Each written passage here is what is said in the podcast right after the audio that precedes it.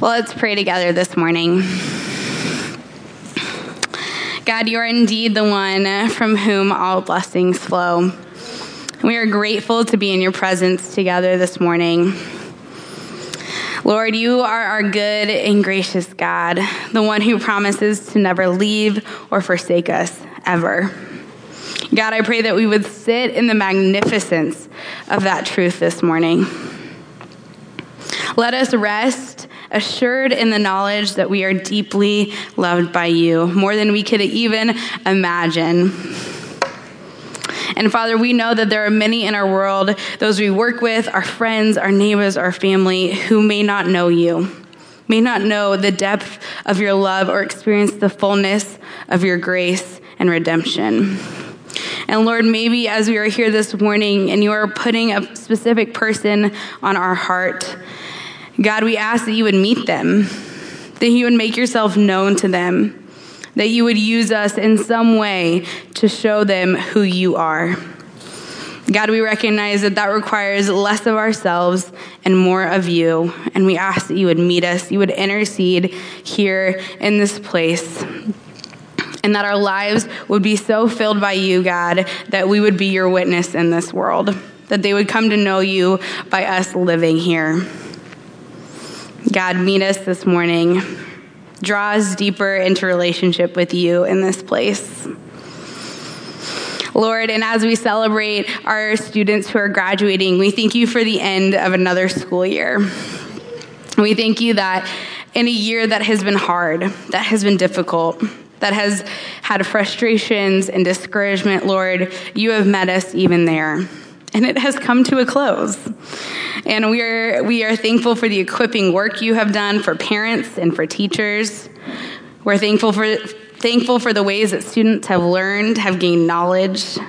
As most of them, many of them have returned to school, Lord, we're thankful for that. And I know they especially are thankful for the break that is ahead of them. Thankful for summer, for a chance to do different things, to be with family in a different way. And we pray that in that you would provide rest and refreshment for them. And God, for many of us, whether we are continuing in the same thing or entering into something new, Lord, provide rest. Give us spaces and moments to just sit in your presence and know who you are. We ask that this morning would be one of those moments, God, that you would let us come to know you and love you in a more real and deeper way. We love you, Lord, in your name. Amen. As we turn now to our scripture reading for today, we get to sit in the truth of the reconciling work of our God that he has done for each of us, and that because of that, our identity is no longer as one who is far off, but one who has been brought near and who gets to know the Lord as a dear child. So hear these words from Ephesians 2. But now in Christ Jesus, you who once were far away have been brought near by the blood of Christ. For he himself is our peace, who has made the two groups one and has destroyed the barrier, the dividing wall of hostility, by setting aside in his flesh the law with its commands and regulations. His purpose was to create in himself one new humanity out of the two, thus making peace, and in one body to reconcile both of them to God through the cross, by which he put to death their hostility. He came and preached peace to you who were far away and peace to those who were near. For through him, we both have access to the Father by one Spirit. Father, it is such a privilege to come before the one who made heaven and earth, the sea and all that is in it, who commands the wind, the weather, who brings life out of death, and made the nations. And out of those nations called Abraham to create a new people for your name. We thank you for the gift of Jesus Christ and him becoming flesh, taking upon our humanity, living the life he wants us all to live by means of the Holy Spirit, and through his death and resurrection seats us at the right hand of God. And now with that wonderful gift poured out, give us the illumination of the Holy Spirit. Transport us to see the heavenly glory and the plan you have to reconcile the whole world to yourself through the process of your sovereign grace. We thank you for this privilege in Jesus' name. Amen. Well, if you're new here or online, we're continuing our series in the life of Joseph. And these final 3 weeks are on the theme of reconciliation. You know, when wounds cut deep and family members are cut off from one another, the work of reconciliation becomes very, very difficult. And last week, we left our story of Joseph's reconciliation with his brothers deadlocked in a stalemate between a son in Egypt and a father in Canaan. And God had faithfully set the stage through a famine to bring his family together, but one brother was missing, the youngest, Benjamin. And Joseph had told his brothers that if they wanted to see their brother Simeon again, they all had to return with Benjamin. But when the brothers returned home, their father Jacob was so consumed by self-pity. He had no eyes of faith to see what God was doing and brought that process to an abrupt halt. So the question that emerges is that who in this family can step up to the plate and break the impasse? Who will be the human instrument to fulfill Joseph's dreams and reunite a torn family? And how will he do it? So when the head of the home refuses to lead spiritually, what can children do? Do they resort to deception? Or are there any cards of truth left in their hand to play? Our story is full of surprises, both on the instrument God chooses and the methods that he uses. So our text is a masterpiece of God's grace in the process of reconciliation and models how to be a leader for reconciliation, even when you have not been given the authoritative role. So we begin in chapter 43 of Genesis, verse 1. Now the famine was severe in the land, and when they had eaten the grain that they had brought from Egypt, their father said to them, "Go again and buy a little food." Well, for months, no one was able to break the impasse after Jacob refused to let Benjamin return to Egypt. But as time passed, all the grain was consumed, and it forces Jacob to break the silence by suggesting to the sons, return to Egypt to buy a little food. Now, this was one of those reluctant requests voiced out of sheer necessity of survival, couched in a whisper, hoping to achieve success without confronting the family issues. Jacob refuses to face the facts, but fortunately for this family, there is one son who will not allow his father to live a denial, and that son is Judah.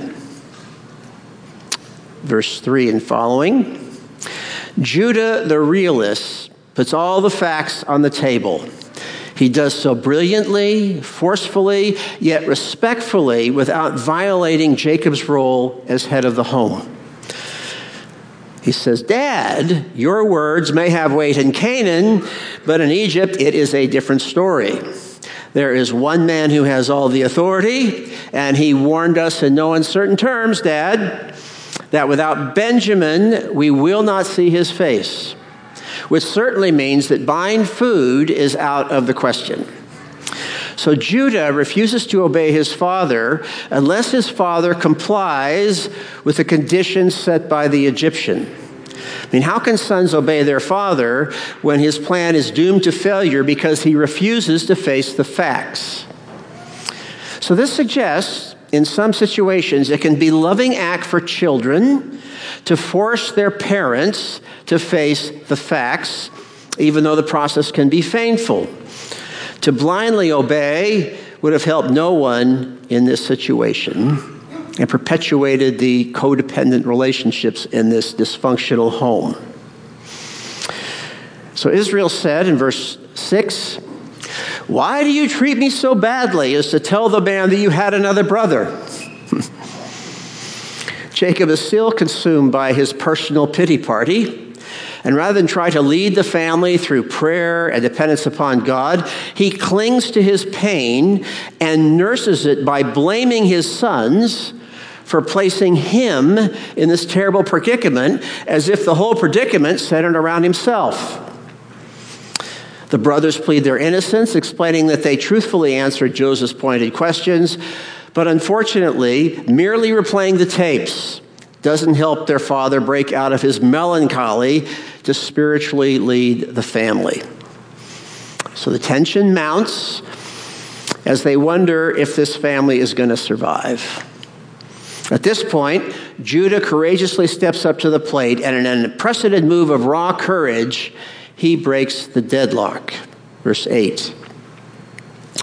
And Judah said to his father, "Send the boy with me, and we will arise and go, that we may live and not die, both we and you, and also our little ones.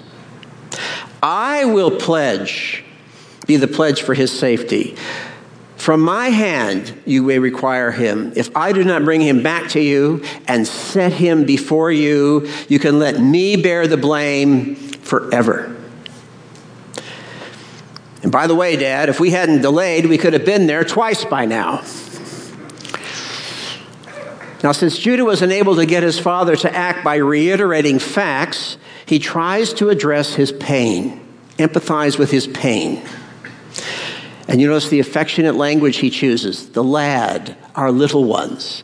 That shows empathy for his father's heart and strikes a chord with his ultimate purpose, that we may live and not die.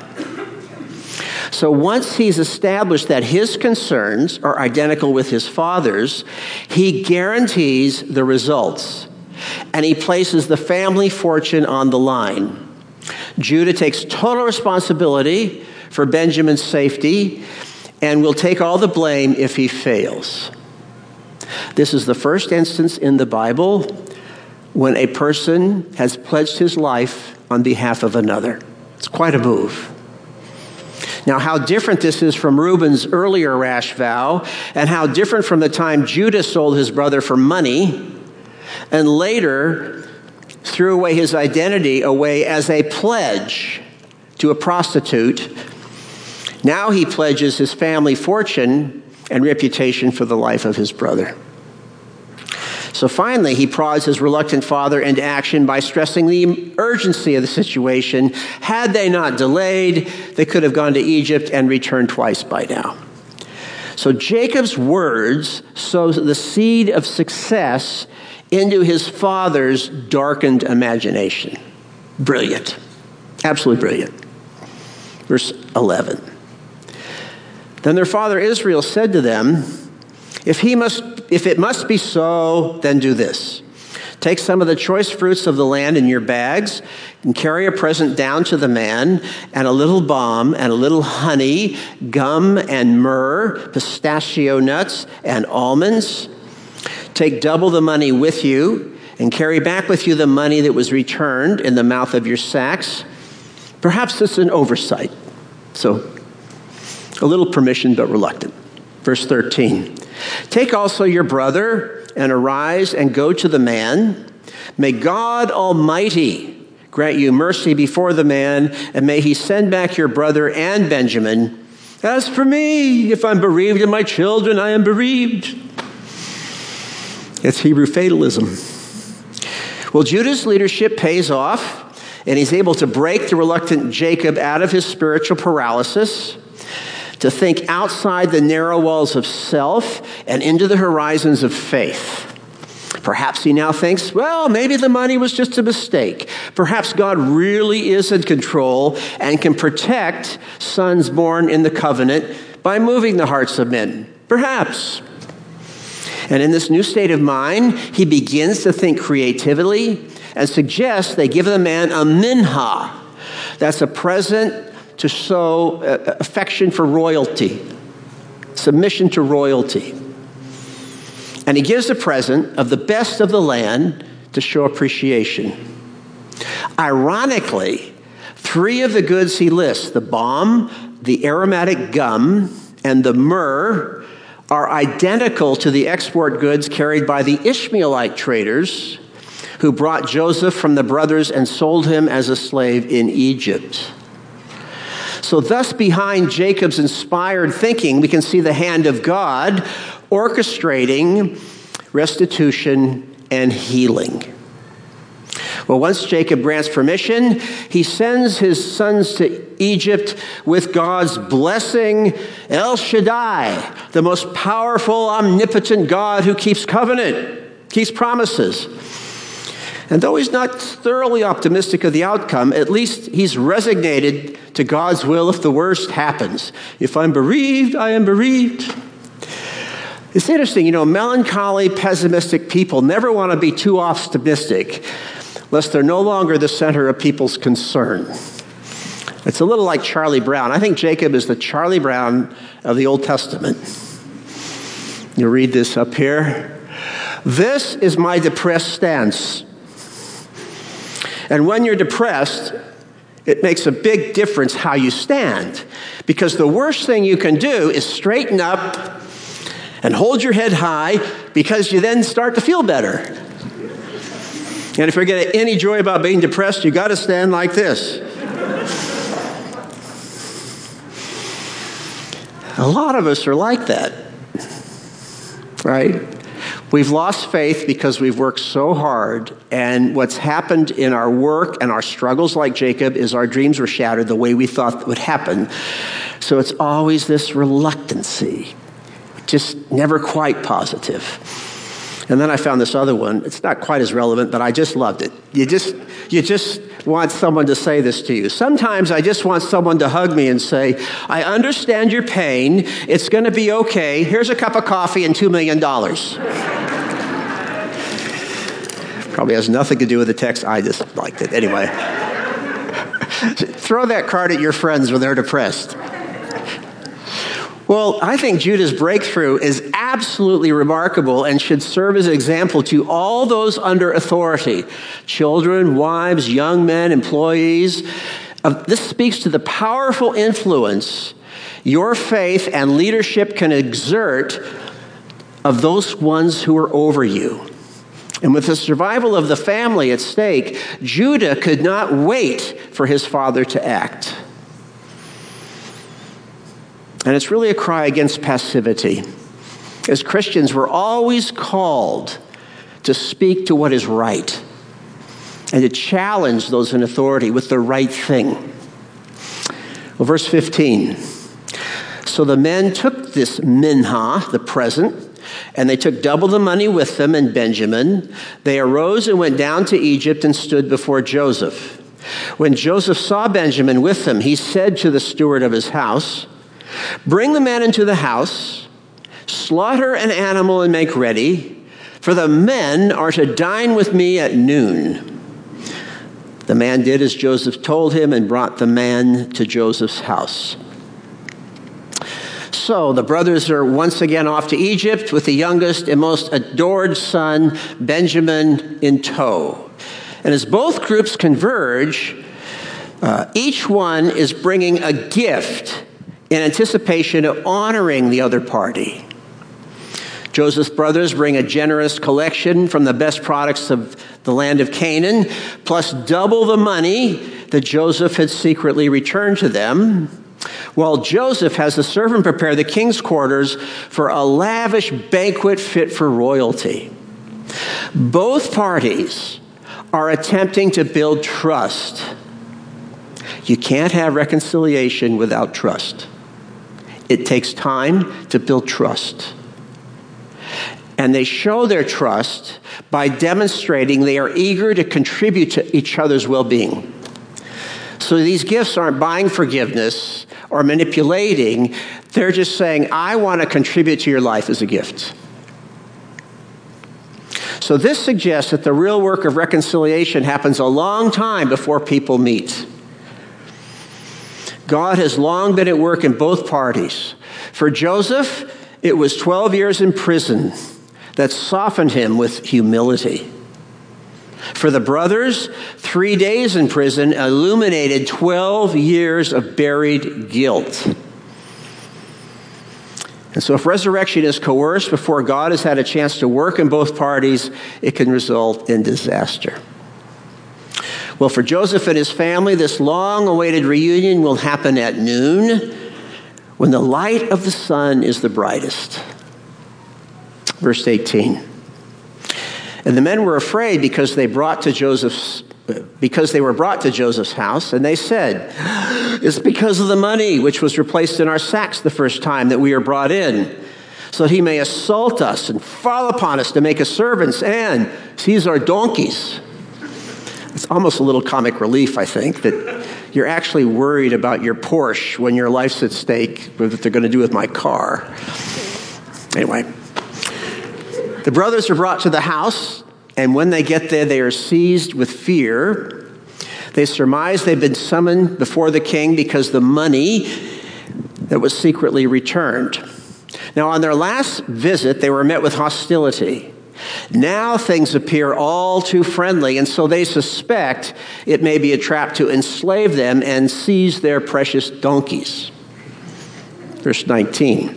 So they went up to the steward of Joseph's house and spoke with him at the door of the house, and they said, "Oh, my lord, we came down the first time to buy food.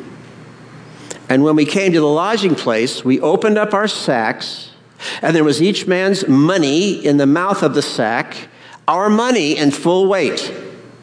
So we have brought it again with us, and we brought enough money down with us to buy food.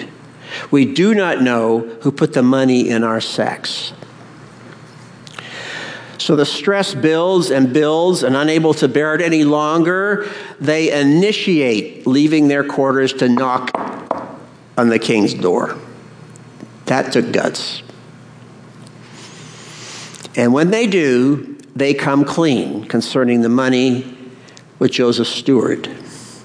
20 years earlier, they didn't have the courage to tell their father what they had did to their brother, and they buried it.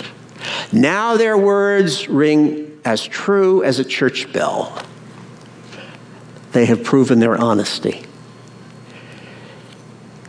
Verse 23, the steward replies, "Shalom, shalom, shalom, peace to you. Do not be afraid. Your God, the God of your father, has put treasure in their sacks for you. I received the money," and then he brought Simeon out to them. So the steward sets them at ease with the most beautiful word in the Hebrew language, shalom. All the layers of theology, well-being, wholeness, ease. Shalom, stop fearing. And followed by the safe return of their brother Simeon. And couched between this word of peace and the sight of their brother is this very surprising explanation that it was the God of Israel, the God of your fathers, that has been orchestrating these events. Are you kidding me? That's very strange words to come from an Egyptian's mouth. What do you read into that? I read Joseph has an influence in the Egyptian house, and that this steward already believes in the God of Israel. Yet stranger things are still to follow. Verse 24. And when the man had brought the men into Joseph's house and given them water, they had washed their feet. And when he had given them their donkey's fodder, they prepared the present for Joseph's coming at noon, for they heard that they should eat bread there. Well, once Joseph's brothers are relieved, the steward shows genuine hospitality, invites them to wash, and instead of stealing their donkeys, he feeds their donkeys. Then they prepared and they arranged their gift for Joseph, a gift that was surprisingly no longer to secure his favor, but will now express their honor and appreciation. After 20 years, which is about the same time it took for my dad and I to be reconciled, 20 years, the stage is set for Joseph's dream to be fulfilled. When Joseph came home, they brought into the house to him the present that they had with them, and they bowed down.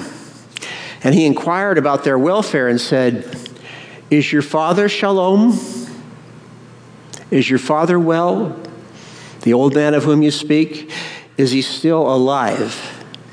They said, "Your servant, our father, is well. He is still alive." And they bowed their heads and prostrated themselves. So Joseph enters. He receives their gifts and their submission. And after 20 years, Joseph is now in the presence of all his brothers, including Benjamin. Dreams fulfilled.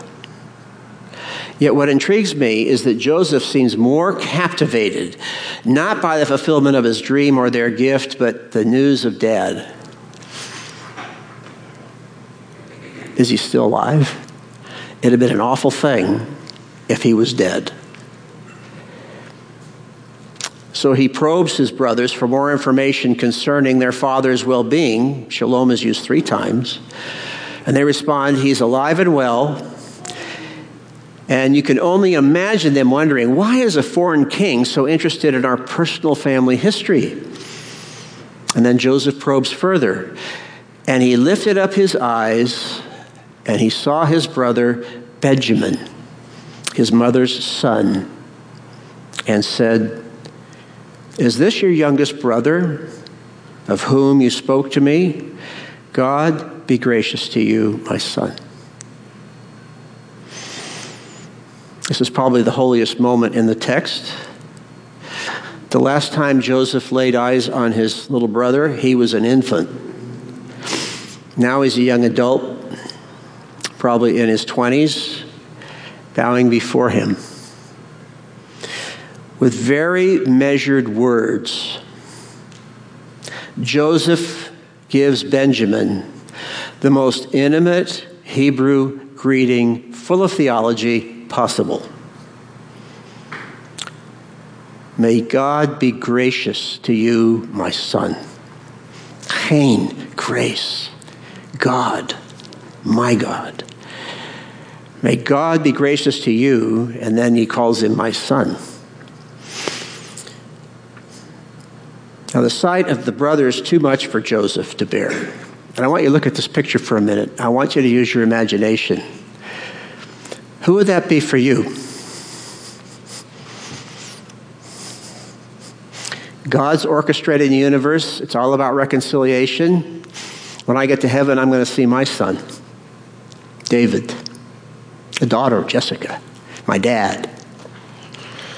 But even on earth, there are these moments when you're waiting and you get this moment and the person walks into the room, and it's not just cold reconciliation, it's warm reconciliation. And it's holy. God did this for me after my year of depression, lost a relationship, and then I got a note in the mail that my apology was accepted, that lifted my depression, but there was still no connection. Years later, I made a visit to Stanford Hospital with my granddaughter, and it was Christmas time, and we were ready to come out, and then there was this Hanukkah observation going on here with the rabbi, and I told Emmy, "You want to hear about Hanukkah?" So I took her. Well, this took an extra 22 minutes, so now we're coming out of the doors at Stanford Hospital late. And as I'm walking out, there they are, my friends. They opened the door for me. Mother, daughter, they hug me. They're so glad to see me. They take me upstairs to see the dad in the hospital. They want to go biking with me. And the warmth, after years, was so precious. That's full reconciliation. And that's what he gets here, looking at that son. So then Joseph hurried out, and I love this next expression. His compassion grew warm, heated up. And so he sought a place to weep, and he entered his chamber, and he wept there, and then he washed his face and came out, and controlling himself, he said, "Serve the food." So Joseph's a wise human being. He's wearing two hats at this party. It's very difficult. On the one hand, he's playing the role of the Egyptian lord who holds all the power over these 10 unknown Hebrew brothers, and he's orchestrating events. On the other hand, he is a brother and a guest of honor at a feast of reconciliation orchestrated by God, where he's the spectator. And now, up until now, he's maintained control, but at this point, he can't. And the sight of Benjamin just pushes his emotions over the edge, and he begins to weep. You know, we're made to weep. Most of the time, we push our emotions down because we're embarrassed. Yeah. I did this when my daughter... I went to visit her when she was dying in the hospital. And I was with an elder, and I just saw her all hooked up. And I just wanted to bawl, right? But I was with an elder, so I stuffed it, you know, and came home. And I regretted that moment. Walke says that underneath the cloak of Egyptian appearance, his love for his family throbs, which shows that for all his exaltation in Egypt, Joseph never forgot his true identity. Yeah. Underneath all our workaholism, there is these longings that throb, that really is what makes us human. But once Joseph releases his tears, he washes his face, which I have to do every day, takes control of his emotions, and re-enters the chamber for this historic noon meal. Now, the last time they ate together, Joseph was pleading to them from the pit. Now he's going to serve them like royalty. That's really different than getting even, isn't it? The next time you see your brothers, you wait on them and love them. They served him by himself and them by themselves, and the Egyptians who ate with them by themselves, because the Egyptians could not eat with the Hebrews, because that's an abomination to the Egyptians. So the protocol for the meal begins as expected with very strict segregation. Why is there segregation in Egypt? Because the Egyptians felt they were racially, ethnically, culturally superior to the Hebrews. And because of that, to eat with them is not just bad, it's an abomination. It's horrific. So the king eats by himself. That's the cultural. The Egyptian servants by themselves, and the 10 Hebrews, the lowest. You know what I've learned from COVID? COVID had to segregate the whole world from everybody, right? You go down the street, and I see any person coming, black, white, Asian, whatever, I go to the other side of the street for my safety. And we've done that for 15 months. And you know what happens to the soul when you segregate like that? It's hell. Because why? You're alone. And that's the way the Egyptians lived. And though we're supposed to be a country that welcomes everybody by the Statue of Liberty, we know the real history that most of the time when immigrants come here, they are judged. The Irish come and they're judged. They have to live in ghettos to start, right? We made the black slaves, and they've been judged ever since. And it was so helpful for me to live through COVID because I figured out I'm a white guy. I'm a privileged. Now I know what that's like to feel alone. And I hated it. And I was so excited to hug people. It's like, we can really hug. And that's what the minorities have said for years and centuries. So I have empathy. Thank you, COVID. Thank you. And that's the way this meal started, but it doesn't end that way. Verse 33, they sat before him, the firstborn according to his birthright, and the youngest according to his youth, and the men looked at one another in amazement. Portions were taken to them from Joseph's table, but Benjamin's portion was 5 times as much as theirs, and they drank and were merry with them. So the normality doesn't last long. Just as the brothers take their places, according to Joseph's direction. They're awestruck by the fact their seating assignments have been arranged according to the birth order. So I'm imagining he has their attention at this point. To add to the attention, the king serves them from his table, breaking with convention. And when he comes to Benjamin, he gets 5 times the amount that the others get. So now the test is on. Can you enjoy each other when there's personal favoritism going on by the father? And what does it say? The Hebrew text literally reads, it was a free feast. They drank and got drunk with him. Now that expression, rather than being negative, can also mean they drank and became just fully content and delighted. I have a phrase in my home, it's in Romanian, it's mai bine nu se poate, and it means it doesn't get any better than this. So they're raising their glasses and they don't care about favoritism because God's love is always just unconditional. It's such unity. It's just it's a party. And so the scene ends on this note of joyous celebration. Everybody's guard is down, tensions are gone, and a rare joy fills the air with consummate bliss. And yet for Joseph, still hidden behind the Egyptian mask, the feast of reconciliation is not complete until Dad is here. And that's where this text ends. So that concludes our second journey of Joseph's brothers to Egypt. And with it, we've uncovered more layers in the process of reconciliation. The brothers have gone a long way. They've risked a lot in their venture into Egypt. And a story that began with a famine ends with a feast, just like the book of Ruth.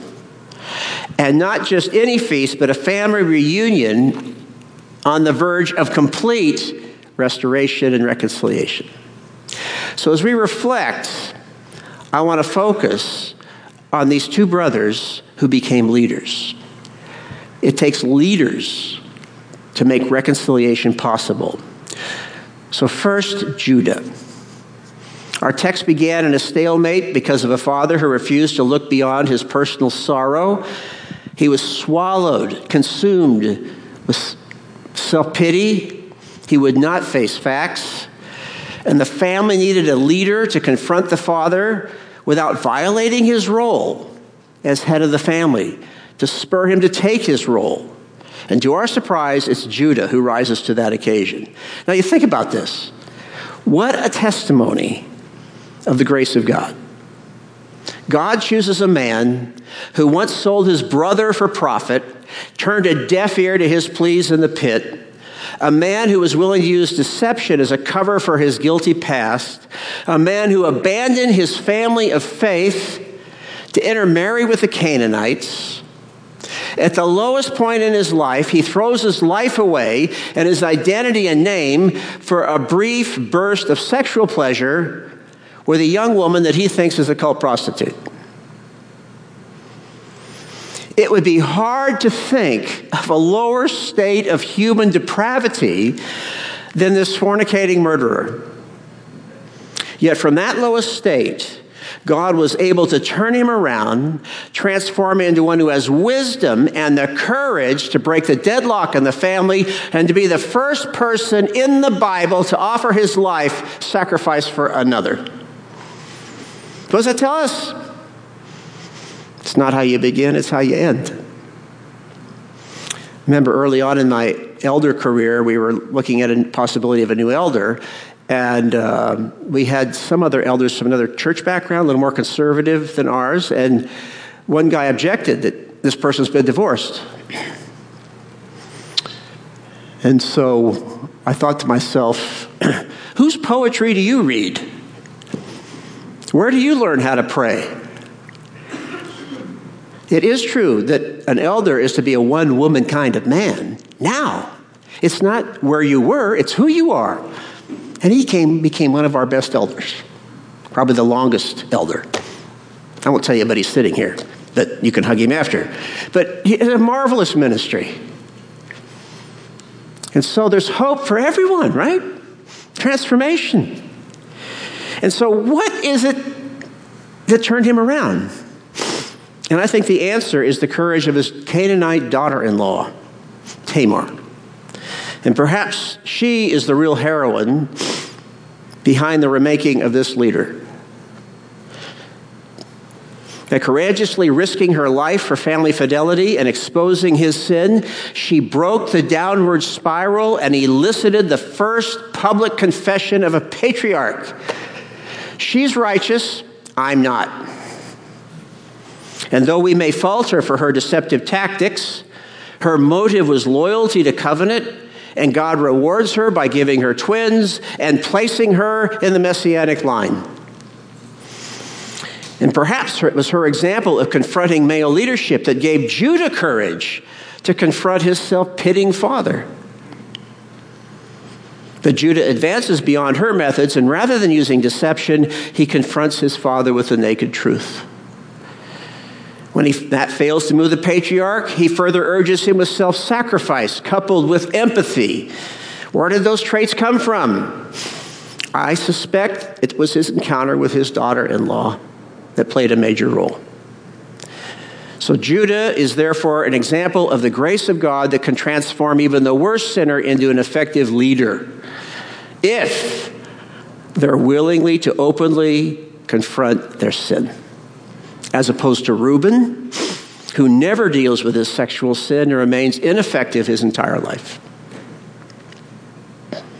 So Judah and Tamar should be an encouragement to those of us who are not in positions of leadership and can play vital roles in this holy work of reconciliation. That's Judah. Well, if Judah's the leader of courage who breaks the human deadlock, Joseph has the more difficult task of playing two roles simultaneously. He's the type of Christ and the heart of God. On the one hand, he plays the lead role of a dispassionate foreign king who possesses sovereign power, uncanny knowledge to test his brothers. But on the other, he's a son and a brother with tender emotions. So if Judah models God's grace that transforms human leaders, Joseph is a type of Christ modeling God's heart in the process of reconciliation. In the Gospels, we find the Joseph story retold in the person of Jesus. If you want bread, where do you go in the Gospels? Jesus. He is the one who holds banquets on hillsides. He gives crumbs to widows. The banquet is a lavish feast. No entrance fee, apart from confession of sin. And then he doesn't require a minhah. There's no present needed, for he himself is the minhah. And his invitation goes out to all, yet no one is coerced. And for many, he has to wait, and he has to have endless patience till they come.